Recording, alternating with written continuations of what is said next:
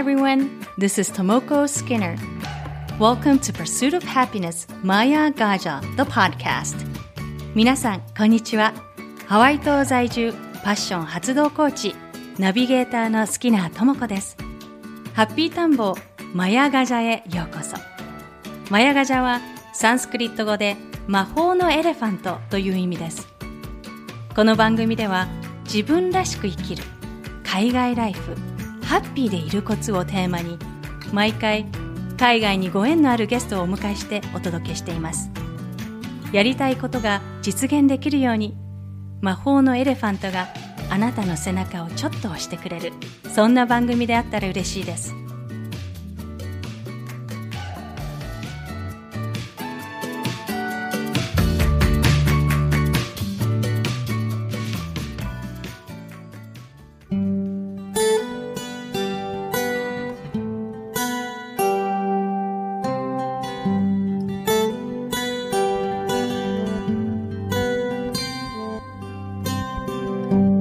ハッピー探訪マヤガジャエピソードろくじゅういち。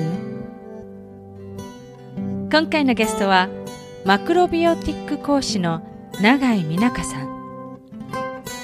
美奈香さんは中学生の時に母親を通しマクロビオティックに出会い、高校生の時に肉食をやめ、そして妊娠を機に完全穀物菜食の生活を始めます。そしてマクロビオティック創始者である桜沢幸和氏の皇帝、大森秀夫ご夫妻、櫛道夫氏、松本光志氏などに長年教えを請い、すべては陰と陽からなるという哲学、無双原理を深めます。にせんごねん、マクロビオティック教室ラコシナでミナカを東京で開講し、にせんはちねんには移住した山梨県小淵沢でも教室を開講。今までに国内外でにせんにん以上の方をご指導されています。それではインタビューをお楽しみください。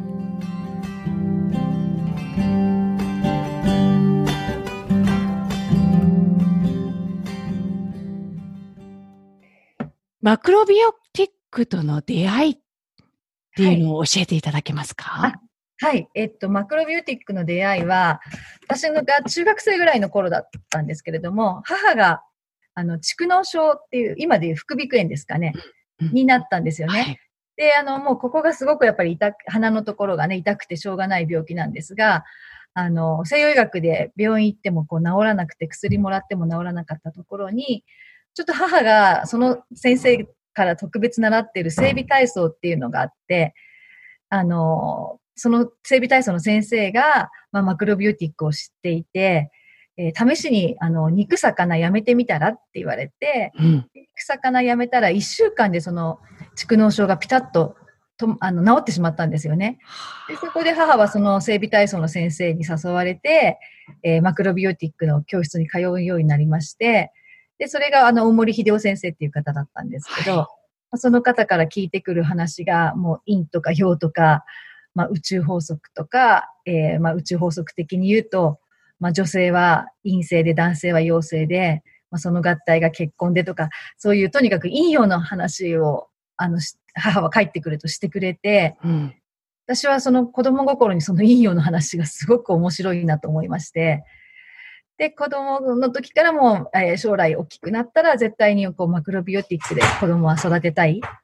と思ってたんですよね。ええ、なるほど、なるほど。あの、ええ、じゃあ、マクロビオティックっていうのは、こう、こう一般的に、こう、こう、私のような普通な感じに、あの、知識だと、こう、もう食というイメージ、食、食の、こう、例えば陰陽で分けて中陽とか、その、食べ物のことしか、こう、理解してない人が多いと思うんですけど、実はそうではなく、自然と宇宙の法則っていう。そう大きもっと大きなフィロソフィーというか、ええ、法則なんですね。はい。あの、もともと日本人が持ってた、あの、なんでしょう、日本っていうのは宗教がなくて、神道の国なんです。はい。ですよね。で、その神道の根底にあるのは、あの、何かっていうと、自然と共生する生き方で、あの、こう偶像崇拝ではなくて自然崇拝なんですよね。で、マクロビオティックも全くそれと同じで、まあ、私たちは宇宙の一部分だから、その宇宙の一部分として生きようって、そのために宇宙の法則を知ろうっていうのがマクロビオティックで、あの、宇宙の法則なんて誰一人知ってる人なんかいないわけですから、うん、あの、どの先生が言ってたマクロビオティックが正しいとかいうことは全くなくて、知識をだから引き継いでいくものがマクロビオティックではなくて、あの、自分でいいよう考えましょうっていうのがマクロビオティックなんですね。はあ、なんかちょっとお話をお伺いしてて、ね、あの、フラと似てるなと思ったのが、ちょうど、ね、あの、この、ね、私、あの、みなかさんも住んでいらした、こう、はい、ハワイ島でね、はい、あの、ちょうどお話を聞いてて、あの、はい、フラのクムフラが、あの、はい、ちょうど講演会があったんですけど、その、はい、あの、クムフラも言っていたのが、その、こう、はい、人間は自然界と、ええ、あの同じ動きか、人間の体っていうのはこう、はい、自然界と同じ動きをしているから、自然を、ええ、あの知ることで私たち自身を知ることができるっていうふうに、あのちょうど言ってたんですね。すごくなんかこう、はい、日本の古来のそういった、ええ、その宇宙の法則の神道の考えと、はい、フラの、ええ、古代フラ、古代ハワイアンの知識と宇宙の法則とすごく似てるなって今ちょっと、ええ、すごくわっと思ったんですけど。はい。あの、そうですね。私も、あの、一年半ばかりハワイ島のカレッジに通ってたんですけれども、うん、その時にやはり、あの、ハワイアンカルチャーを選択してて、で、やっぱりそこで聞く、やっぱり、あの、元々のハワイアンたちの考え方とか、ハワイアン神話が、はい。すごく日本の神話とも似てたり、その、日本の神話イコール、まあ、マクロビオティックの考え方と、すごく似てて共感できるところが あ, あるとともに、もう、日本人がもう忘れてしまったものを、ハワイアンはまだ持っていて、それを思い出させてもらえたっていうのもたあの多々ありましたね。ああ、そうですよね。やっぱりこう、はい、あの日本の方がこう本当はもう、ええ、本当はこう覚えて古い潜在意識というか、ええ、そういったもので覚えてたりするんでしょうかね。こういう自然と宇宙の法則っていうのはこう何か体の中で。そうですね。まあ、D、ディーエヌエー で私は覚えてると思うんですけれども。えー、それはあのやっぱりお米、お米、やっぱ米粒にた、米粒を食べることで、米粒っていうのは、もう、あの、宇宙からの、太陽からのエネルギーをいっぱい受けて、で、また大地からのエネルギーもいっぱい受けてできていて、で、人間はそれを丸ごと食べますよね。はい。なんでそこで、あの、お米から、まあ、宇宙からの情報と大地からの情報、えー、両方をお米から私たちはこう感じ取ることが、できてるんじゃないかなと思うんですよね。ああ、なるほど。えー、あの、この、みなかさんは、こう、プロフィールをあの拝見したんですけど、大学卒業後に実は、あの、航空会社に勤められたっていうことで、こう、あの、すぐにマクロビオティックの、あの、教えることをはではなく、教えたのではなく、はい、航空会社に勤められてたんですね。そうですね。はい。あの、大学出て、あの、全日空に勤めて、はい、で、あの、まあ、でもちょっと受かってもさんねんで辞めようと思ってたんですよね。やはりもうマクロビオティック的考えがあったので、もう毎日やっぱり時差のある生活と、あの、毎日こうね、登ったり降りたりの生活はやっぱり体に負担かけるなと思って、で、さんねんで辞めようと思って、やっぱ入ってから、やっぱ 3, 3年で十分かなと思って、さんねんで辞めた時に、ちょっとやっぱり体が体調を壊していまして、うん、その時にまあ母にどこかのマクロビオティック関係で断食できるところはないって聞いたら、あの、ちょっと修善寺の方でやってる先生がいて、で、そこに行って、で、初めてそこであの、大森秀夫先生っていうマクロビオティックの母がもともと習ってた先生に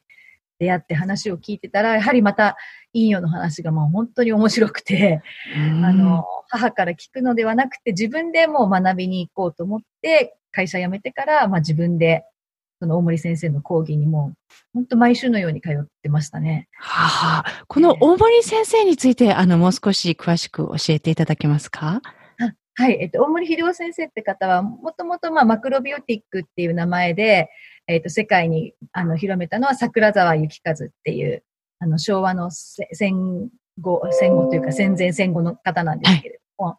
い、で大森秀夫先生はあの熱海の方で、えーあの生まれ育った方で、ちょっと体調を崩していて、はい、そんな時に、あの、桜沢先生の本に、えっと、熱海で出会って、で、そこでその、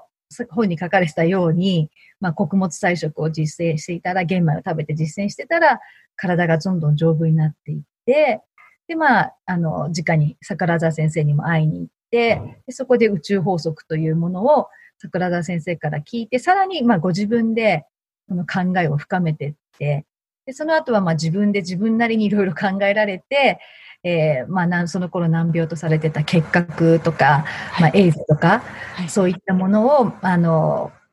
そういったものの病気治しをまあ専門に、まあ、いちまんにん以上の方をね病気治しをしたりあの指導されてたんですよね。うーん、えー、あ、そうですか。じゃあその、えー、大森先生にあの、はい、直接習いに皆さんが行かれてたんですね。はい。で、あの、奥様の大森和江先生って方が、あの、お料理を教えてたんですけれども、私はそのお料理よりも、ま、まずその大森秀夫先生の宇宙論に、の講義を、が本当に面白くて、そちらに通って、で、それ、その後に、あの、しばらく経ってから和江先生の料理教室と並行して、通い始めまして、で、大森秀夫先生は、あの、ちょうどじゅうねんまえに亡くなられたんですけれども、うん、和江先生は今もご健在で、あの、私が、ハワイ島にいる頃に一度お呼びして、ハワイ島で講座を開いてもらったら、やっぱりあの、ハワイ島の方もたくさん、大森和江先生の本を持ってらっしゃる方いらしたんで、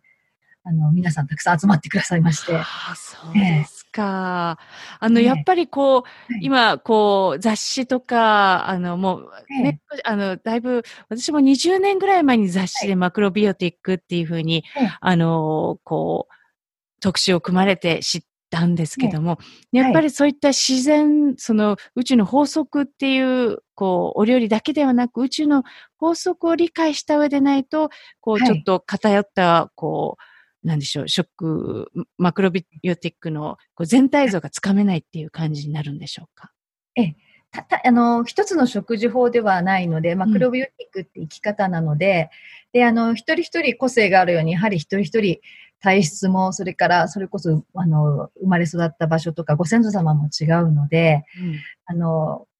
万人に合う食事っていうのはないんですよね。うん、だから、みんながみんな玄米がいいわけではないし、例えばみんながみんな青汁がいいわけではないし、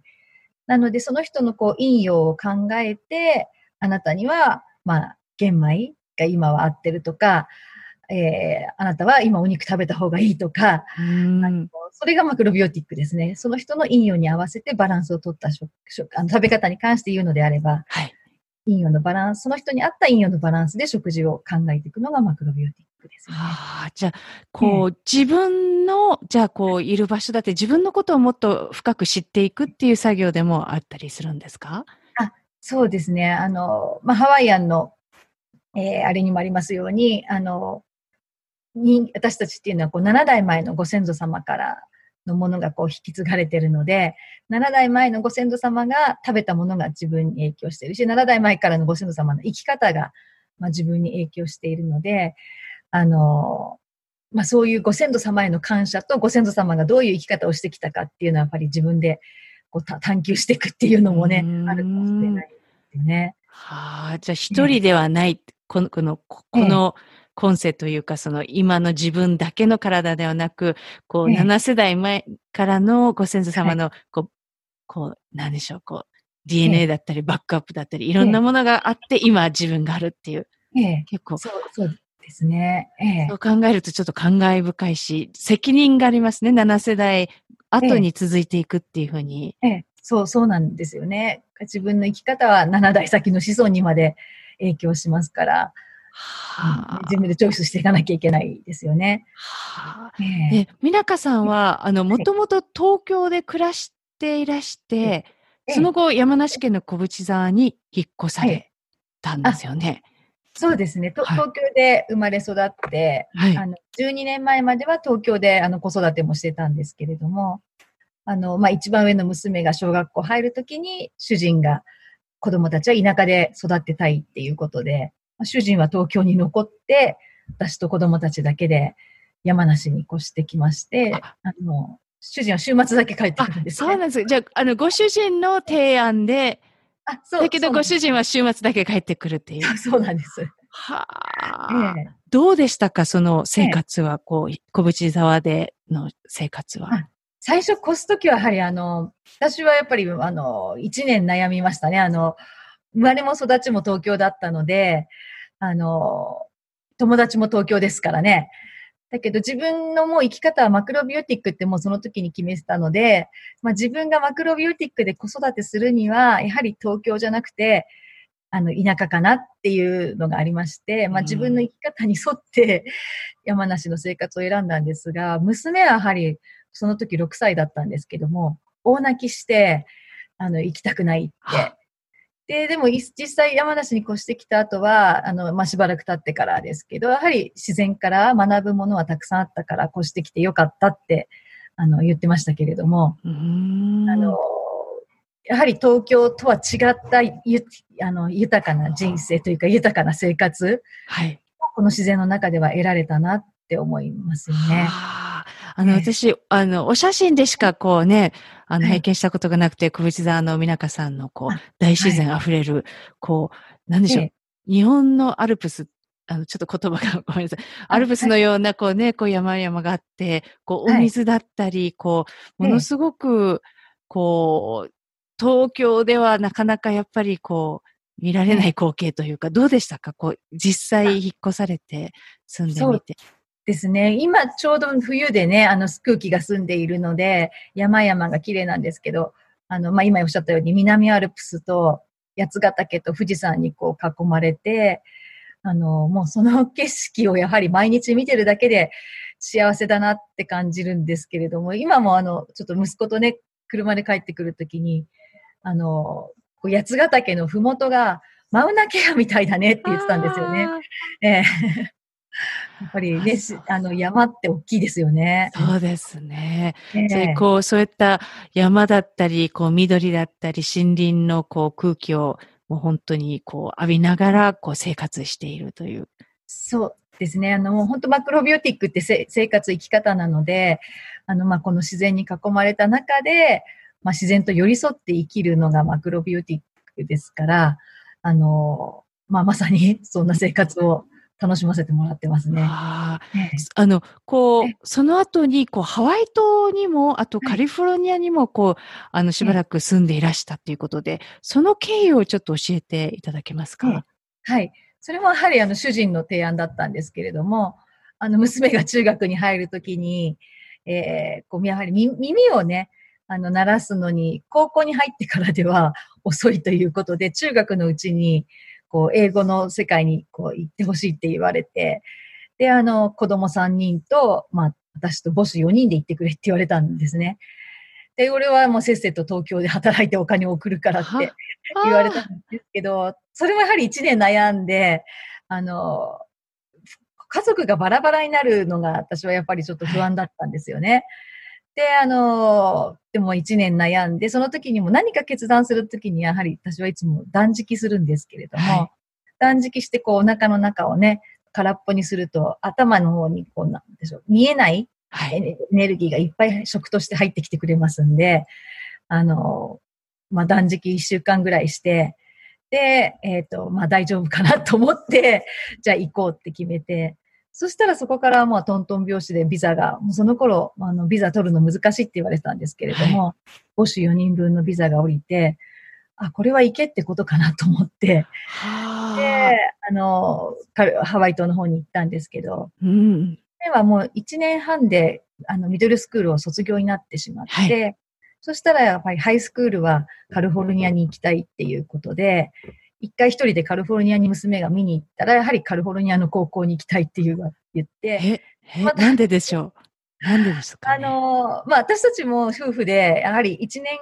半ぐらい、まあ、ハワイ島でのんびり、こう、英語を学んで、で、その後はやっぱり子供たちに大きい視野を見せる、はい、持たせるっていう意味で、うん、ハワイ島はすごく私たちにはいいんですけれども、子供にとってはこれからね、羽ばたいていく。子供たちに、島なんでね、あの、カリフォルニアの大きいところで、こう、ね、一年ぐらい過ごすのもいいかね、なんて言ってたら、ちょうどやはり娘もそんなね、思春期の頃で、これから羽ばたく前だった、羽ばたく前だったからか、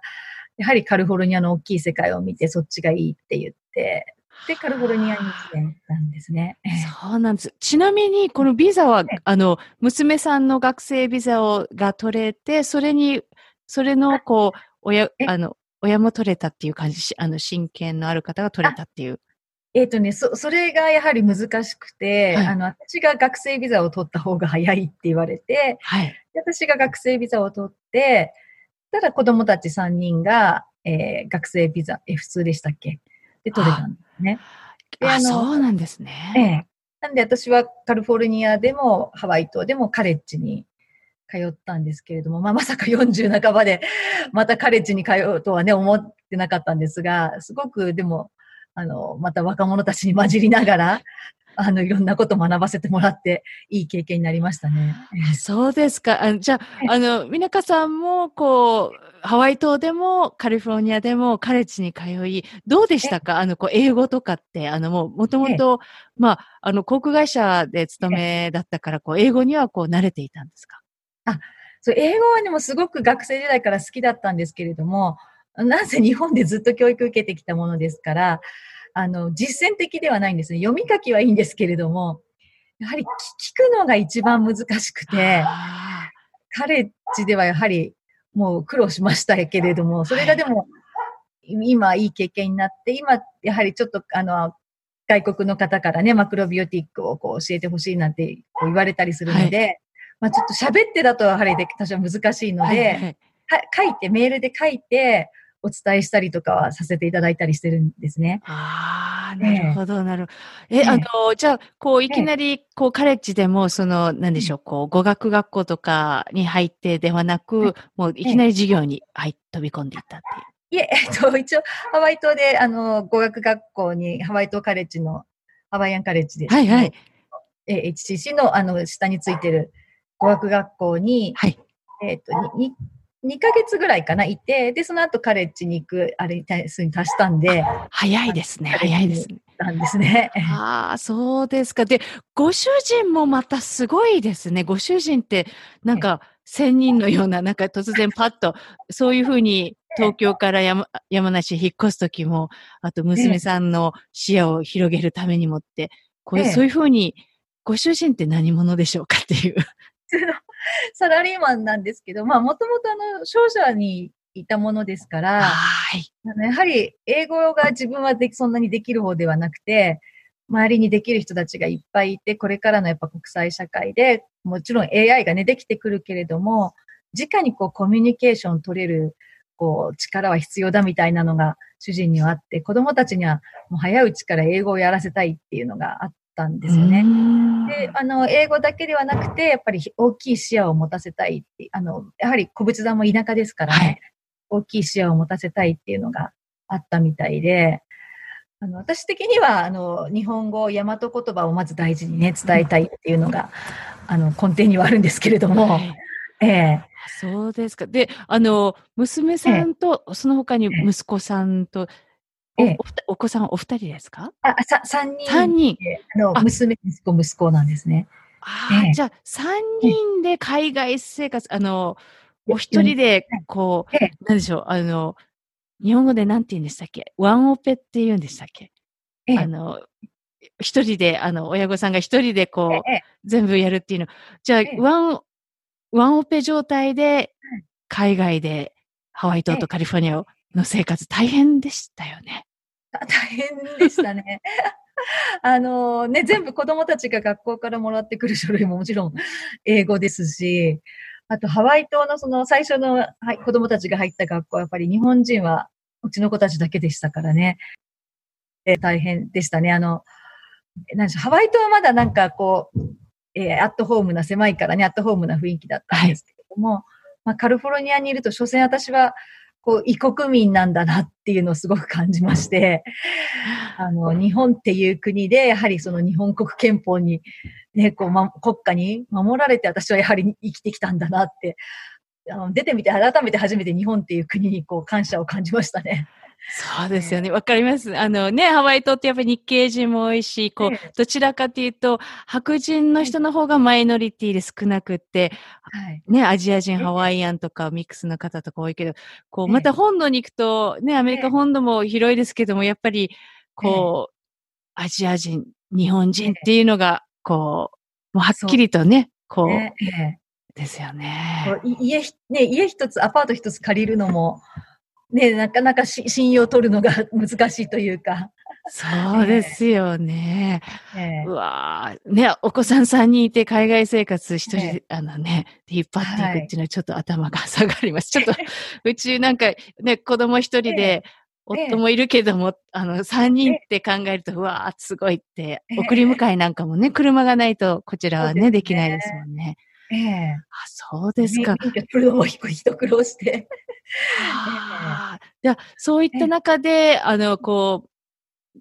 娘さんや、あの、息子さんたちに海外生活を経験させてあげて、ええ、そして、ええ、その後、あの、どのタイミングでまた日本に帰ろうって思われたんですか？あえっと、もともと、まあ、主人との間で、まあ、さんねんという約束だったんですよね。ビ、ビザはごねんトレスなんですけれども、はい、私はもう、あの、日本でもマクロビオティックの教室をじゅうごねんまえからやってたもんですから、はい、あの、ちょっとこう、ハワイ島にいる間もたまに帰って、まあ、皆さんにまたお伝えするなんてことをやってたので、あの、もうさんねんでまた帰って、また皆さんにこう、お伝えする約束もありましたので、あの、さんねん経って、で、さんねん経つと、まあ、子供、娘が帰国子女の、うん、こう、資格を取れて、はい、で、えっと、帰国子女枠で、こう、高校が受けれる、受けれたんですよね。はい、で、それもあって、まあ、さんねんをめどに、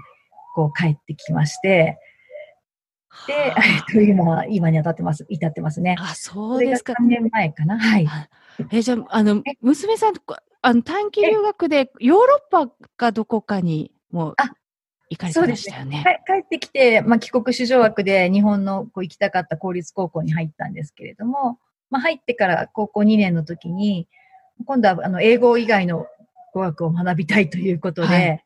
であとヨ、ヨーロッパをね、その前にやはりちょっとか家族で旅行に行った時に、やはりあのヨーロッパの歴史のあるところに住んでみたいということで、うん、まあ、贅沢な話なんですけれども、で、いちねんかん、あの、フランスに留学して、はい、去年帰ってきたんですね。去年。フランスはどちらですか？あの、ブルターニュ地方って言って、あの、はい、えっと、西の方で、モンサンミッシェルからさんじゅっキロぐらいのところだったらしいんですけれども、ええ、あの、ちょっとね、あの、ビデオで、こう、みなかさんが投稿されてたビデオで、娘さんがフランス語を話している映像を見たんですね。あ, あの、私、日本でフランス学科だったんですけども、そうなんですね。あの、ええ、いや、すごい、一年でこれだけ話せるようになるって、やっぱり、センスというか、はい、ええ、すごいですね。ですね。あの、やっぱすごい苦労したみたいですね。うん、あの、もう、日本の友達とは、一切縁を切って、で、ええ、で、あの、私に最初メールで、ライン でね、メッセージ来るときも、あの、英語で、日本語一切使わないで、やってましたね。あ、ええ、そうですか。あの、ええ、やっぱりこう、そういうふうに海外でお子さんをこう、ええ、なんでしょう、海外をあの見てもらって、ええ、で、その中でも海外でその、お子さんたちにもそのマクロビオティックの生活というか、ええ、そういったものを続けるっていう、あの、ことにあたって、何かアドバイスっていうものはされましたか？ええ、あ、あの、やはり、玄米菜食がマクロビオティックではないので、うん、あの、もうその土地の陰陽を自分で考えて、その土地に合った食べ方、生き方をしていくのがマクロビオティックなので、ま、まずハワイ島なんていうのは赤道近くて、はい、日本ってやはり全然違いますよね、気候的に。いちねんかん、いちねん中はそこは暖かいので、玄米なんて必要ないですし、ましてや、うちの子たち、麦茶を飲んでたんですけれども、はい、日本から持ってってたね。で、麦茶飲んでたら、そこにもう麦っていう穀類が入ってるんで、穀類はもう、あの暑いところではもうそれで十分なんですよね。だからハワイアンの人たちっていうのは主食をタロイモ、芋っていうカリウムで取ってますよね。はい、お米は食べてなかったと思うんですけれども。なんで、あの、まあ、ハワイ島にいるときには、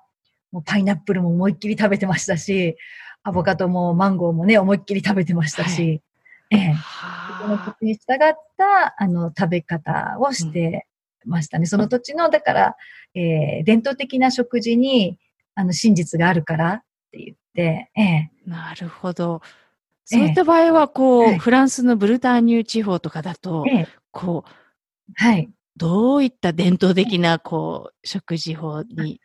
なるんですか？やはりヨーロッパパって寒いから、あの、体を温めるために乳製品を昔から取ってきてたんですよね。で、あの、フランスなんかもチーズがありますよね。はい。はい、で, で、チーズとか乳製品はやっぱりすごい食べるんですけれども、それをどうやってバランス取るかっていうと、ワインなんですよ。で、あの、肉の、肉とかチーズとか乳製品はワインでこう調和されるんですよね。ワインとかシャンパンで。で、あの、あちらはじゅうろくさいでもお酒飲めるんですよね。飲めるんですか ?じゅうろくさい。ええ。でももうじゅうはち、じゅうななか、じゅうななだったんで、あの、まあ、ちょこっと向こうのね、法律に従って、あの、ええ、こうバランス取ったりはしてたみたいですけれども、まあ、あとはチーズがあるところには必ずリンゴの木がヨーロッパにはあるんですよね。あ、ええ、ベルギーなんかもほとんどの家が必ずリンゴの木があって、でそのチーズの中和をやっぱりリンゴができるんですよね。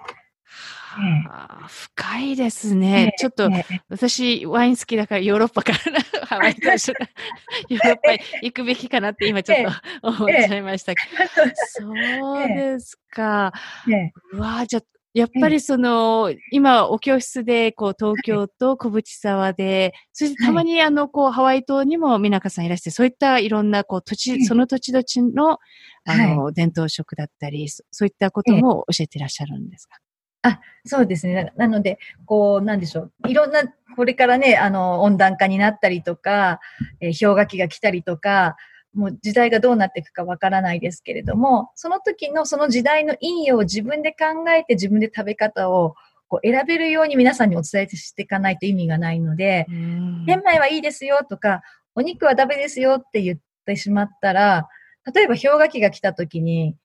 例えばエスキモの人たちが寒いところでね、あの動物性を食べながら生きているように、氷河期が来た時にはやはり動物性、お肉必要ですから、あのお肉ダメですよって今伝えちゃったら、氷河期になった時にその人たちの子孫はこう生き残っていかれなくなってしまうわけですから、こう自分で陰陽を考えられるように皆さんに伝えて、で、その方たちも次の世代にそういうふうに伝えていっていただきたいなと思ってお伝え、そこを意識して伝え、お伝えさせていただいてますね。なるほど。あの、えー、今こう、Minakaさんはこう、えー、こう、なんでしょう、こう、お、お教室以外でもオンラインで、あの、はい、教える、あの、ええ、オンラインスクールも、はい。あの、スタートされたんですよね。あ、そうですね。あの、うん、ズーム、やはりズームでやってるんですけれども、はい。あの、えー、まあ、九州とかね、こう、やはり、こう、東北の方とか、あの、いろいろな方と、こう、つながれますんで、あの、そういった方には、月にいっかい、ズームで、えっと、講義だけになるんですけれども、でも、マクロビオティックの宇宙論の講義を、まあ、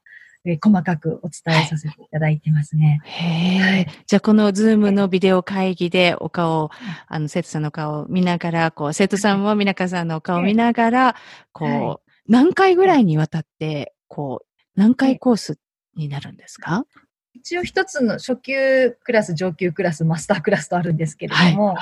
あの各クラスがじゅうにかいずつになってるんですね。でも初級だけでもうあのちょっとお休みしますとか。あの、初級からマスタークラスまで全部続けて、あの、学びますとか、それはもうそれぞれの、あの、個人のペースに合わせて、無理、ご無理なくこう学んでいただけるように。うーん。ええ、あの、じゅうにかい、こう、コースだと、さんかげつになるんですか？はい、週、週いっかいとか。あ、えっと、ごめんなさい、月にいっかいです。あ、月にいっかい。すいません、週いっかい。あ、ごめんなさい、私が、月にいっかいです。すいません。はいはい。月にいっかいですね。はい。じゃあ結構、はい、あの、そうやって、ちゃんと、こう、早いペースではなく、ちゃんと自分で落とし込む時間があって、自分の中で、こう、日々の生活でそれを、こう、考える時間っていうのもたっぷりあるから、こうちょうどいいペースのような。そうですね。あの、マクロビオティックって視覚ではなくて、やはりどれだけ実践してたかなんですよね。で、あの、私の、ま、師である大森秀夫先生たちも、あの、こう、全部クラスを終えるまでに最低にねんかかるようにしてたんですよね。で、あの、私も、こう、た、確かに短期間で、こう、例えば終えられるよとかしてほ、した方が、集客にはいいんですけれども、はい、やはりそうすると誤解があったり、きちんと伝わっていかなかったりするので、うん、まあ、私のところも最低にねんかかるようにさせていただいていて、にねんこう実践しながら、まあ、講義も聞いていただくと、より理解が深くなって、長くやはり、あの、続けられるとともに、きちんとこう、後世にも伝えていっていただける方が、あの、育っていってくださっているので、実際にあの、終了された方からは、あの今東京の方ですごいご活躍されてたりとか、はい、そのままカリフォルニアに越されてカリフォルニアですごいご活躍されてたりとかしていただくださってますね。はあ、えー、そうですか。やっぱりこうね、こうこういうふうにこう日々それを取り入れながらもいろんな質問が出てきて、そういった質問もこうじゃああのじゅうにかいの中でこう月いっかいのこうビデオ会議のコースの中でみなかさんにこうご質問したり、そこをこう教えてもらえたりとかもするんですね。そうそうですね。あの今、まあ、お一人ちょっとカリフォルニアに住んでらっしゃる方をね、あのオンラインであのやらせていただいてるんですけれども、はい、まあ、その方は、えーと、中国人の方なんですけれども、はい、あの今流行ってる新、えー、新型コロナウイルスについてやはり質問が来たんですよね。はいはい、それもあのコロナウイルスの形がもう画像がね出てますから、その画像の引用を自分でやっぱ判断もできるので、マクロビオティックを学んでれば、うん、そのウイルス自体が陰か陽か分かれば、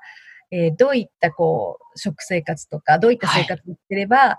それを防げるかとか、逆にそれにかかってしまった時にはどうお手当てしていったらいいかっていうことをもうじ自分でか考えていけるようになってくるので、ええ、あのまあえー、その辺をね、こうやっぱり生きるためのこう知恵ですからね、引用、はいはい、自分でこう活用できないと意味がないですし、はい、それで引用でいろいろなこうことがこう、例えばこう今からこれからいろいろある、何が起こるかわからないですから、こう言ってこうあの感染病が流行った時も不安を抱くんではなくて、はい、この引用の知恵があると自分であの解決することができるわけですよね。ある意味その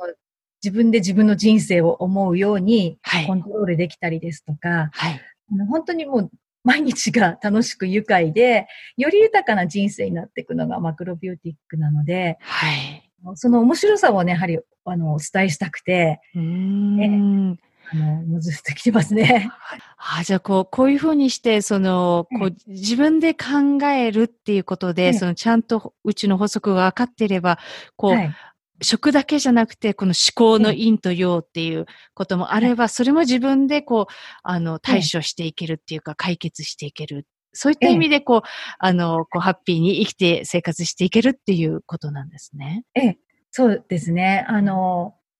えー、アメリカに行くために、ハワイ島に行くためにビザ取るときも、あの、アメリカ大使館に面接があったんですね。はいはい。ありますね。うん、はい。で、あの、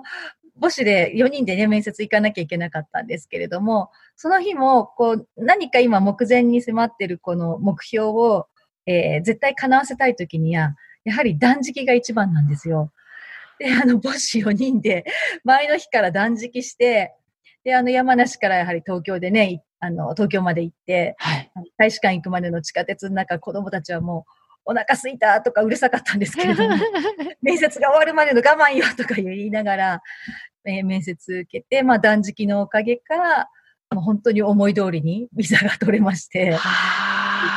という意味でやはりじ人生こう思い通りというか、全部やはり私は救世主は自分の中にいると思っていて、はい、例えばまあ膵臓が悪いって分かってて、で膵臓が悪いからじゃあ、あの甘いもの、砂糖を控えた方がいいよって言われても、砂糖を控えるようと実践するかしないかはもうその人次第じゃないですか。はい、その人が自分で実践すればもう自分がその自分の救世主になってるわけですよね。あの、あの全部やはり自分人生をこうクリエイトしていくのも自分だし、えー、あの何かあった時も全部責任は自分っていう考え方がやっぱりマクロビオティックの根底にはあって、全てやはり必然ですね。じゃあ本当に主体的に考えて、こう、ええ、人、人だったり環境だったりのせいにせず、自分ありきで、自分の中に軸を持ってそれをこう判断するっていう、ええええ、なんですね。あの、ちなみに断食というと、こう、ええ、どういうふうにこう、ええ、お、お水だけでとか。そうですね。まあ、その人に合ったやっぱり断食方法っていうのがあるので、あの、まあ、今の方たちだったら、まあ、水分は控えずに、あの、まあ、水飲み断食もいいんですが、水飲み断食だけだと、ちょっとその断食後に、もういきなり過食しちゃったりとかする可能性があるんで、例えば、果物だけ、リンゴだけとかね、はい、あとはあの無塩食って言って全く塩を取らない断食方法なんかも今の方たちには合ってると思うので、うん、あの小仏沢では定期的にあの断食の合宿もやってるんですけれども、はい、あのいらっしゃる方に合わせてその断食方法を選んで行わさせていただいてるんですね。はーあの今の無塩食であのみなかさんこうさんがつに、ええ、さんがつの末にじゅうしちにちからさんじゅういちにちまで、はい、カリフォルニアのマウントシャスタで、ええ、ノーソルト&ヤマトなでしこリトリート開催、はい、こ, これがこう、ええあのはい、無塩っていうかあの お, さお砂糖じゃなくてお塩なしで断食するという合宿、ええ、海外編ですか？はい、そうですね。あの動物性タンパク質っていうのは動物性の中にはこのナトリウムっていうものも入ってるんですけれども、はい、それはなかなか代謝されず食べたらどんどん蓄積されてっちゃうんですよ、体の中に。で例えばあの小さい頃からね、お肉を食べていたら、それはこう代謝されずずっと蓄積されていくと、どんどん体の中にナトリウムが過剰になっちゃうんですよね。はいはい、でナトリウムっていうのはすごく陽性なんです。塩がナトリウムですからね。で、しょっぱいもの食べた後にやはり皆さん、こう甘いものとか水分欲したりとかすると思うんですけれども、はいずっと蓄積されていくと、やはりさんじゅっさい、よんじゅうだいになってくると、もう甘いものがすごい欲しくなったり、あるいはこう、塩をこう中和させるためにアルコールをすごい欲しくなったり、あるいはこう過食になったり、はい、それからそのナトリウムが過剰になると腰痛になったり、女性は生理痛がひどくなったり、あの、まあ、不妊症につながったり、あと冷え症とか、はい、あるいは精神面にもきますんで、塩はこうギュッと陽性の力なので求心力、はい、考え方も固くさせるんで、頑固になったり、はいイライラしたり、はいはい、子供をだずっと怒鳴り散らしてたりとか、そういうことが起きてくるんですよね。そういうものを、そういう症状を持っている方が今、現代人にやはり多いのは、動物性が蓄積されてるからなんですけど、はい、それを溶かしていくためには、もう全く塩を取らない食事が一番なんですが、ただ塩って人間に必要なものなので、はい、こうやはり一番最初はちょっと何かこう、ね、指導を受けながらやんないと危険をやはり伴うので、はい、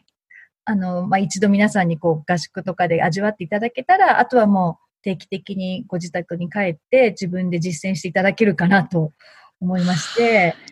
あの、開催、定期的に開催させていただいてますね。じゃあ、あの、こちら山手、大和なでしこということで、女性向けのリトリート。あ、えっと、うん、だ、男性もまあ、あの、参加できるですけれども、えーまあ、女性性をこう高めようっていうものも、えー、大きいので大和なでしこっていうのを、はい、あのっていうか日本女性が動物性を取ると本来女性って動物性必要ないんですね。うーんだから日本でもあの魚食べてたって言っても女性は食べてなかったんですよね。あ、そうなんですね。そうですね。男の人には必要なんですけど女性、女性は必要ないんですがまあ、現代はあのもう女性が魚から肉からすごい食べているので、はい、そのためにやはり女性がすごくこうつ強くなってしまって、はいはい、あとこう性的にこうよ良く な, なかったりこうこう い, いわゆるいい女性じゃなくなってたりとかしてますので、はいはい、この女性が昔取ってきたその動物性を代謝させることで、えー、心の部分でも体の部分でも生殖器の部分でもこうさらに女性性を高めることができるんですね。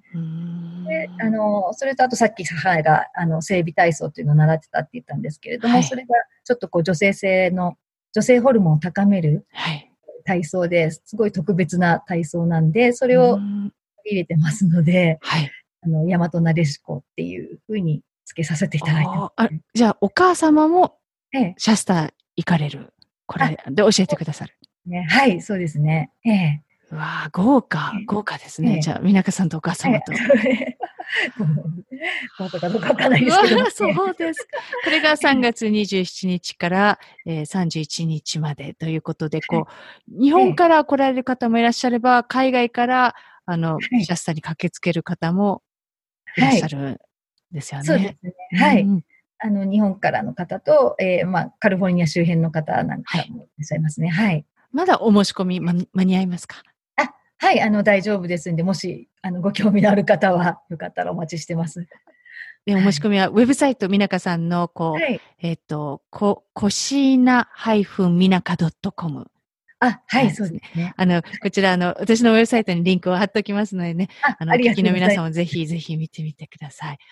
はあ、じゃあこう、はい、ノーソルトすごく興味津々ですけども、あの、私ね、フラを、あの、古代フラを踊っているんですけど、必殺仕事み、はい、みたいで、せ、あの、クブフラの先生に、はい、あの、ともこはもうちょっとお、あの、抑えろ、あの、こう、緩やかに。はい。あの、で、踊ってる古代のカヒコ、フラカヒコが、もともと私が、あの、学んでいるというか踊っている儀式フラの、もともとがパキパキしてるんですけども、あの、人の、まあ、数倍パキパキしていて、ものすごい空の力、ヒナと空で言うと、男性性の空の力がすごい、すごすぎるって言われてるんですけど、そういった場合、やっぱり、あの、動物性のものをや控えたりとか、お塩を控え、控えたら、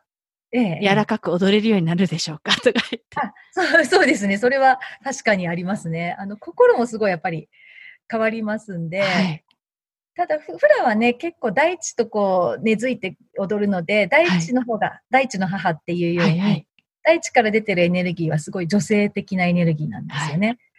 で、宇宙から入ってくるエネルギーは男性的なエネルギーなので、ええ、あの、でもフラ踊ってるだけで結構私は、あの、女性性が高まっていくと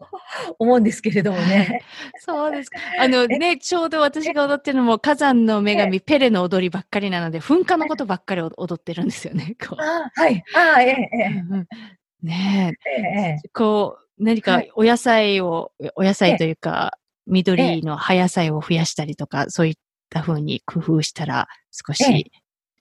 中央に戻りますかとか、ええ、あのこう結構マクロビューティックの考えって、ま、マイナスの考え方で、はい、こう何かをプラスして中和をするのではなくて、こう何かをやめて、はい、こう中和するのが、うん、あのやはりこうバランス取れる取るのに一番手っ取り早い方法というふうに考えていて、まあ、まずやっぱり塩を控えること。塩大好きです。ね、塩大好き。ええ、塩とはやっぱりお肉、魚っていったのが塩に入るので、えー、そうですよね。女性はですね、だ男性はね、はい、多少ね、とってもね、いいですけれども、女性は控えた方がっていうのがありますね。いいですか。あの、うちは、えー、あの、夫がベジタリアンなので、はい、で、えー、こう、お店に行くと、家ではあんまり私もお肉をそんなに、えー、あの、調理できないので、か、買って、あんまり買わないんですけども、はい、えー、外食行くと私だけ、あの、えー、お肉にして、を頼むと、あの、必ず、あの、ウェーターの方が、夫にお肉を渡すんですね。夫に。私ですって感じなんですけど。うち逆なんですよね。ええ、ええ、うん。あの、できれば逆の方がね、いいです。そうですね。ええ、いや、わかりました。ちょっと、ええ、あの、少し、もう少し、緩やかに踊れるようになるために、ちょっと、控えたいと。あの、ええ、面白い。あの、先ほど、その、大地が、女性で、はい、あの、はい、こう、う、上のものが男性っていうふうに。上から、来るエネルギー。はい、エネルギーが。それあの、まさに古代ハワイの神話の、あの、はい、パパとワーケアって、あの、天地創造の、こう、はい、神、神々で島を生み出したっていう神々が、はいはい、えっと、マウナケアのワーケアが天空の父で、はい、あの、パパが母なる大地っていうことで、はい、まさに、古代ハワイの神話とも一致していますね。はい、ええ、あ、ね、そう、そうなんですよね。ハワイアンの神話すごくに似てますよね。はい。あの、最初にね、生まれた子供も、あの、はい、はい。醜い子でしたっけ？で、埋めたところにタロイモができて、そうです。日本もそうですよね。ね、最初にイザナミと、イザナギとイザナミの産んだ子供は、こう、ヒルコって言ってね、はい、醜い子でこうな流されて、はい。そっくりですね。ありますよね。そっくりですけど、はい、あの、日本の神話も、あれ解いていくと全部陰陽というか宇宙法則を、やはり、こう、示してるんですよね。はい。あれで、神話で語ってくれてるんですけれども、あの、まさにハワイアンも多分、ハワイアンの神話もね、そうだと思うんですよね。そうですね。あの、ね、ね、ハワイアンの神話をこう、私たちね、ね、フラでこうやって古代フラで踊っていますけど、その中で、まさに陰陽がぎゅ、ね、凝縮されているっていう、ええ、感じですよね。ですよね。ええ、はあ、まあ陰と陽という言葉は使ってないにせよ、あの、やはりみんな同じ宇宙法則をやはり悟って、はいはい、あのね、生きてきてきたんでしょうね。そうですね。あの、こう、ええ、陰と陽という言葉ではなく、空とひな、ええ、あの、ひなが月の女神の、ええ、あの、ええ、ひなで、空がそのご主人ということで、ええ、男性性が空で、ええ、あの、ひなが女性性、ええ、なので、こう、はい、ハワイ語でね、こう、陰をである、ええ、あの、陰を例えるんだって、空とひななのかなって今ちょっと思ったりして。ええ、共通点、ね、そうですよね。うん、ええ。ええ。はあ。だからみんなね、その宇宙法則を大事に、やっぱり生きてきてたんですよね。うーん、ええ、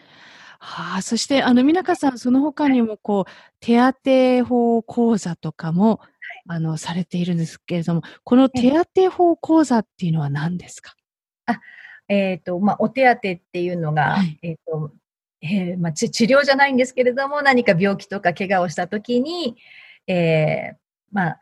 私たちが病気をしたりとか怪我をするっていうのは、基本的に食べ物で、食べ物のアンバランスで起きてるっていうふうに考えてるんですよね。はい、だからそれを治すのも食べ物なんですよね。中国の言葉で、医食同源っていう、はい、あの、医学の医に食事の食、に同じに源って書いて、医食同源っていう言葉があるんですけれども、はい、体を壊すのも治すのも食べ物だっていう考え方なので、例えば、まあ、あの、インフルエンザなんかも今日本ではすごい流行ってますけれども、はい、まあ、インフルエンザの時にも、えー、まあ、タミフルなんて薬は飲まずに、ひたすら、あの、大根を食べたりとか、椎茸スープを飲んだりとか、というもので、あの、対処、対応していくのが、まあ、お手当なんですね。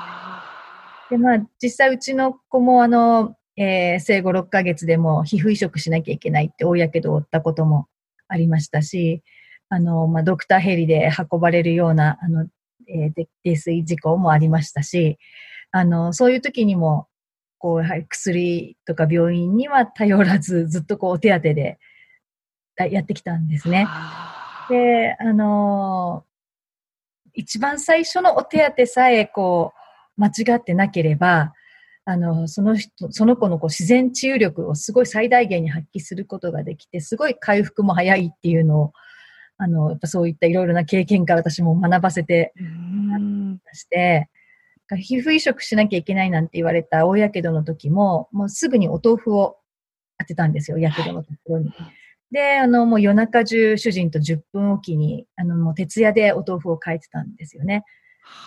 そしたらもう、あの、本当に皮膚移植しなきゃいけないし、髪の毛は一生生えてこないって言われてたんですけれども、はい、まあ、うちの一番下の子なんですが、えー、と、やっぱいっかげつぐらいでかな、いっしゅうかんでもう、あの、ほとんどやけどは治って、で、いっかげつぐらいでも綺麗に跡形もなく、あの、元通りの皮膚に戻って、はい、髪の毛も今はふさふさに生えてますけれども。えー、じゃあ、そういった、こう、はい、やっぱり、こう、お手当も、こう、えー、ちゃんと、こう、学んで、こう、Minakaさんのような、こう、先生に学んで、こう、えー、勝手に独学で、こう、こうかなって思ってやると危険だけども、えー、ちゃんと学んで、そういうふうに、そういった講座とかで学んで実行し、するっていうことが大事になりますか？ええ、そうですね。やっぱり陰陽なので、陰陽をご自分でも理解して、で、そのためには、あの、防振って言って、あの、その方のこう顔も手相も手も足もこう性格も作ってるのは全部食べ物というふうに考えてますので、あの、まあ、その方のお顔を拝見して、えー、まあ、例えば今何か症状を持っていらしたら、顔から今こういうものが多くてこういう症状が出てるから、ちょっとこの多いものをやめて、で、こういう食事をしましょうなんていうふうにこう、えー、アドバイスするのもまあ一つの手当なんですよね。えー、この防振っていうのは、あ、じゃあ結構あの、こう、Minakaさんの講座を受けると、そういったことも学べるんですか？防振をする方法。そうですね。まあ、一回のね、クラスでは防振はやっぱりお伝えしきれないので、はい、あの、私は初級、上級、マスタークラスの中に織り混ぜてるんですけれども、はい、えっと、さらにそれだけではちょっと足りなくて、防振師育成講座というのを、え実はあの、えー、東京は今年のいちがつから、このいちがつからね、スタートしたんですが、はい、うん、今結構やはりごじゅうにんぐらいの方がね、興味持って、あの、えー、このコースに通ってくださってまして、うん、であのもう防振もやはり知識でやるのがマクロビオティックではないので、こう自分で考えてやっていかなきゃいけないので、まあ、自分で考えられるようにこう、えー、皆さんをなんかこう育成できるようにお伝えさせていただいてます。あ、じゃあやっぱりこの自分で考えるた、ちゃんと考えるためにはこう食事のやっぱり先ほどの衣食同源じゃないですけども、こう、はい、濁りのない考えというか、そのこうちゃんとこう宇宙からのこうメッセージだったり情報だったり、こう自然のメッセージを受け取るには体自体、こう自分の状態がちゃんと整ってないと、それもやっぱり難しくなりますか？はい、そう、そうですね。まさにこうおっしゃる通りで、あのー、マクロビオティックって決して肉はダメですよとか玄米食べましょうって言ってるのがマクロビオティックではないんですが、まあ、私はあの、えー、このさんじゅうねん動物性を一切食べてないんですよね。はい、で、あのー、別に我慢して食べないわけではなくて、食べたくないから食べないっていうのと、やはりもう結構日々毎日のようにいろんなご相談をいただくんですよ。あのー、もう肺がんの方もいらっしゃれば、えー、小さいお子さんでがんの方もいらしたりとか、うん、でそういう方々にこうアドバイスさせていくとさせていただくときに、やはりこう知識ではなくて自分でこう感を直感を働かせてその方にアドバイスしていかなきゃいけないので、そのためにやはりこう宇宙の一部としてこう自分がいられるような食べ方を維持したいなと思って、うん、えー、まあ、動物性はあの食べたくない、食べたくないというか別に欲しいもしないので入れてないんですけれども。うん、えー、じゃあもともとその本来であれば女性は、えー、あの そ, そういうふうに肉食のものを取っていなかったから、こう、えー、そういう本来の姿として、えー、本来の状態でこう存在するっていう、えー、ちょっとお聞きしてそういうふうに、はい、感じたんですけど。えーですね、その方がこうなんでしょう、宇宙からの直感もね、直感力も、はい、宇宙からもたくさんこう入ってますし、はあ、そんな美中さんも例えば、はい、こう落ち込むこととかってあるんですか？落ち込んだりこう悩むこととかってありますか？あのもちろんこう順風満々に満帆に今まで来たわけではないので、あのその都度いろいろこうありましたけれども、でも人生はすべてこう陰陽で、時代もこう陰陽で動いてるし、人生も陰陽で動いてるってことが自分の中にはこう入り込んでるので、例えばすごいこう落ち込むことがあったとしても、絶対谷深ければ次は高い山が待ってると思って、あの、落ち込んだままにはならないですよね。落ち込むときは落ち込むけれども、すぐこうまた前向きになれる。っていうのが、こう、やっぱり陰陽師っていう、えー、まあね、その強さでもあるのかなと思いますね。そうですか。えー、ちなみに、こう、例えばそういうふうに落ち込んだ時は、美、え、中、ー、さんはどうしますか？どうして、どう、どういうふうにこう。あの、落ち込む原因が必ずやっぱり、例えば人にすごい、こう、なんでしょう、中傷を受けて落ち込んだとしたら、絶対それに原因があるんですよね。でその原因はまず自分だと思うので、大体そういう時って、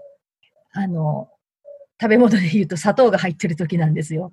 で砂糖か添加物が入ってる時に、こう、本当にやっぱりこう嫌だなって思うことが起きるんですよね。で、あの、まずやっぱりそういうものをちょっと控えて、少食にすると、えー、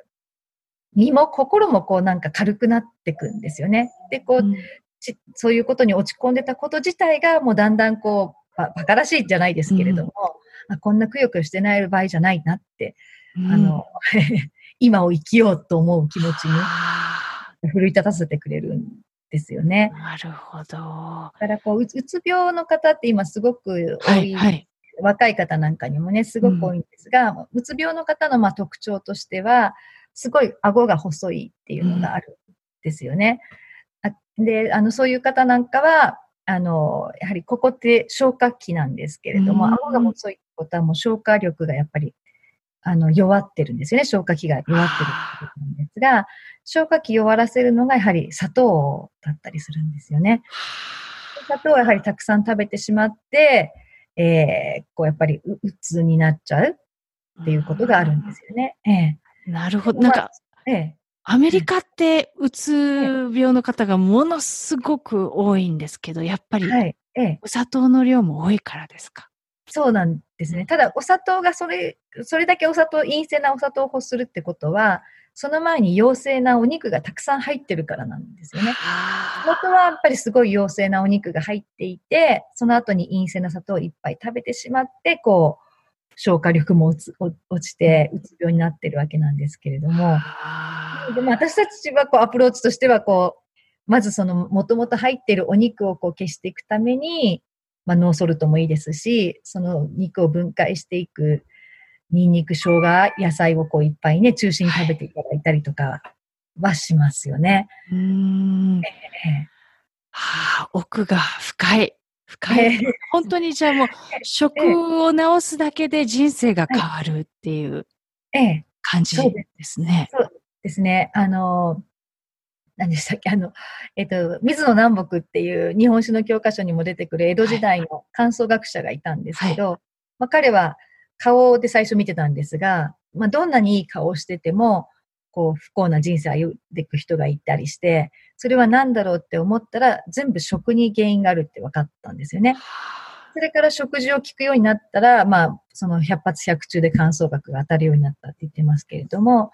水の南北自体すごいこう顔がね、あの、いい顔はしてなかったんですが、まあ、彼はもう小食、えー、毎日少しの食事で、えー、こう、いい食事を実践して、まあ、いい人生を歩んでいったので、あの、人生はやっぱり自分で作っていけますよね。いくらでもね、作り変えていけますね。はあ、えー、じゃあ、もうあの、今こう、どうしてもこう、いろんなことで、こう、自分がこう、うまくいかない、こう理想通りのいかないっていう時は、ちょっと食を見直してみると、人生が、まあ簡単にかわからないですが、案外簡単に好転するかもしれない。そうですね。ええ、だからあの日本はすごいコンビニがすごいじゃないですか。すごいですね。どこ行ってもあのコンビニがね、あの、ありますけれども、で、子供たちももうね、自由、自電車で学校行くようになんかになると、まあやはりコンビニなんかも自由に行くようになるんで、はい、あの、娘がやっぱり結構こう甘いものをたくさん食べてきたななんて思うときにはよく言うのは、あの、砂糖、いや、お砂糖はね、やっぱ食べ過ぎは気をつけなさいって、砂糖は人生狂わせるよってよく言うんですね。もちろんあの、ハワイ島なんかはサトウキビがいっぱい生えていて、研修ががね、いっぱいあって、あの、暑い国ではね、体を冷やすためにお砂糖必要だったりするんですけれども、この日本っていう国でやっぱり必要以上に取りすぎると、あの、まず胃腸が弱るんですよね。で、胃腸の乱れは人生の乱れなんて言うんですけれども、はい、あの、胃腸が弱ると、やはりこう人生狂ってきますから。あ、あの、ね、なんかあの、こう、皆さんが書かれていた記事で、その臓器、こういろんな、こう、人間の、こう、こう腸、腸が何で、こう、肺が何でって、こう、か、はい、腸が感情でしたっけ？あ、はい、えっと、悲しみかな、あ、大腸が悲しみとかそういうのですか？じゃなくて、はいはい。そう、はい、そういう何かこう臓器と関係、はい、怒りがここでとか、関係してるんですか？はいはい、うん、そうですね。あの、性格も食べ物によってやっぱり作られるので、例えばまあ、お肉いっぱい食べていて、動物性の油で肝臓に負担をかけていたら、その動物性の酸化した油が肝臓に行って、で、こう、あの、怒りっていうものを起こさせるんですよね。はい、えー、で、あの、例えば、えー、腎臓でしたら、あの、恐怖心を抱くようになってしまって、何度にもこう恐れたりとか、で、胃とか膵臓が弱ってる人っていうのは、あの、心配症、取り越し苦労が多いというか、あと、猜疑心が強かったりとかっていう、なるので、まあ、性格でその方がどんな食べ物が多いかなっていうのは、予測がつきますね、ある程度。面白いですね。えー、深いですね、本当に。ええー。はあ、そうですか。いや、なんかね、えー、どんどんこう、いろんなお話をお聞きしたいところなんですが、じゃあ、もっともっとこう、学びたいっていう方は、東京か小淵沢のお教室、もしくはオンラインで、皆さんの講座が受講可能という。あ、はい、そうですね。ええー。ウェブサイトに、あの、こう、のホームページから、こう、あの、スケジュール な, なども、こう、はい。確認してっていうふうに、ええ。はい。全部、あの、そちらに載せさせていただいてますんで、はい。かりました。あの、じゃあ、最後になりますが、あの、はい、あの、聞いている、まあ、リスナーの方で、例えば、その、こう、何か、こう、自分の人生で、こう、もやもやしていることがあったり、そ、そういった方、こう、前に進めずに、こう、同じとこでぐるぐるしてたり、もっと何か自分、違う自分があるんじゃないかって思ってる方に、何かアドバイスいただけますか？はい。そうですね。あの、マクロビオティック自体、こう何かを制限したりとか、何かを強制したりするものではなくて、えーまあ、自然の一部として生きていくことで、本当に毎日が、あの、思い通りで、えー、どんどん愉快で楽しくなっていくものなので、まあ、あの、まず、こう、えー、な、何もこう、えー、なんでしょう、恐れることなく、お, お気軽に、もしよかったら、この、えっと、陰陽の世界をね、覗きにいらしてみたら、今までこう知らなかった大きな世界を、えー、必ず知ることができると思いますんで、ぜひこの陰陽のメガネをね、つけにいらしてみていただけたらと思いますね。うーん、えー、じゃあ本当にこう、一人で悩んでいないで、こう、えー、一つこう、小さな一歩をとあの取って、そういうふうにこう、ええ、あの、陰陽の世界を学んだりとか、そういったことで、はいええ、食で、食だったり、陰陽の考えで、こう、ええ、もっと大きな視点で見れるっていう。はい、そうですね。あの別にマクロビオティックという名前がついてなくてもいいので、例えば、あの、昔の日本の神道なんかもね、その陰陽のことを言ってますんで、この宇宙の法則にちょっと興味を持っていただくと、えー大きくてもっと明るい世界が待ってると思うんですよね。楽しくて仕方のない世界が待ってるんで。そうですよね。えー、こう、みなかさんはね、こう、こうして本当にお肌がツルツルで、はい、こうね、シミもね、シワもないっていう感じで、本当に、やっぱりそれっていうのはこう、お肌の状態もこう、内臓の、こう、内臓だったり、血液だったり、すべてのものがこう、お肌に出てるっていう感じですよね。はいはいあそ、そうですね。皮膚は腸、腸なんですよね。腸なんですね。腸が綺麗だと、あの、肌も綺麗になっていくので、ええ、腸を詰まらせるのは腸ってこう長いので、ここに詰まらせるのはやはり消化しにくい、あの、お肉、魚ですよね。そういうものが腸に溜まって腐敗すると、便もおならも臭くなっちゃいますし。ええ、なるほど、なるほど。ええ、じゃあ腸を綺麗にするっていうことで、お肌も綺麗になっていく。なりますし、あの、えっと、肉食動物の方が寿命も短いんですよね。ライオンとか猫っていうのは寿命がじゅうさんねんぐらいって言われてるんですけど、ねうん、体食の象は、えー、さんじゅうねんって言われてて、で、ハワイ島にいる亀なんかは、亀は万年、鶴は千年っていうように、菜食動物、草食動物の方がこう長生きしてるんですね。うんで肉食動物の方がやっぱ寿命も短くて、人間も同じなんですよ。うん、あの、今すごく肉食が進んでしまったので、あの、日本の、まあ、海外もそうですけど、女の子の初潮が来るのがすごく早くなってて。早いですね、アメリカ特に。ね、あの、今ね、えっと、小学校いちねん生ぐらいで初潮が来たりしますよね。で初潮が来た年齢のこう何倍かが寿命って言われてるんですけれども、あの、本来女の子はななの倍数でこう成長していくので、ななさいで歯が生え変わってじゅうよんさいぐらいで初潮が来るっていうのがいいんですけど、はい、ななさいで初潮が来るっていうのはもうそれだけ寿命も短くなっちゃうっていうことで、うん、それはやっぱり肉食が進んで成長が早くなって寿命も短くなっちゃってるんですよね。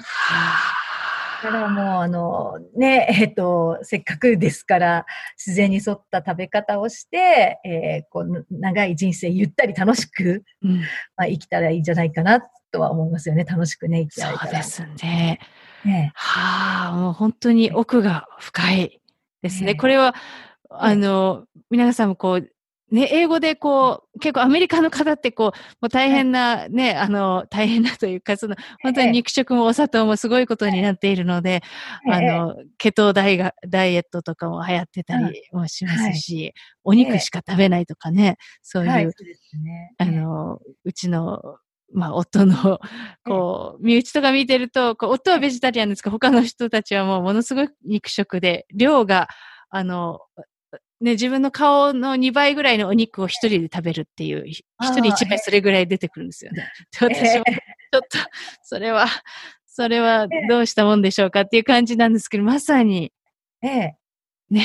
ええ、ええ。まあ、油と塩が入ると、すごい食欲をそそらせるんですよね。だから、あの、肉って油もナトリウムもあって、あの、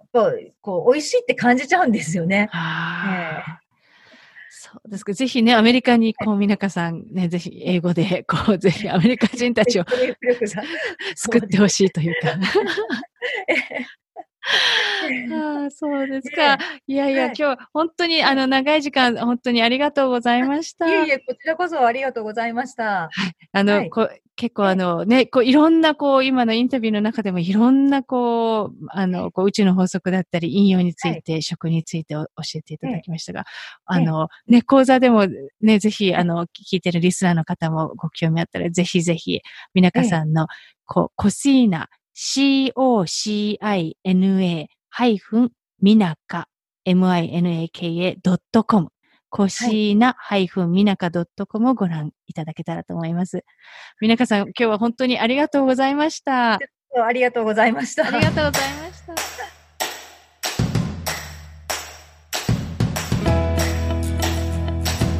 Thank you so much for listening to Maya Gaja, The Pursuit of Happiness。番組をお楽しみいただけたら、ぜひレビューに感想を書きいただけると嬉しいです。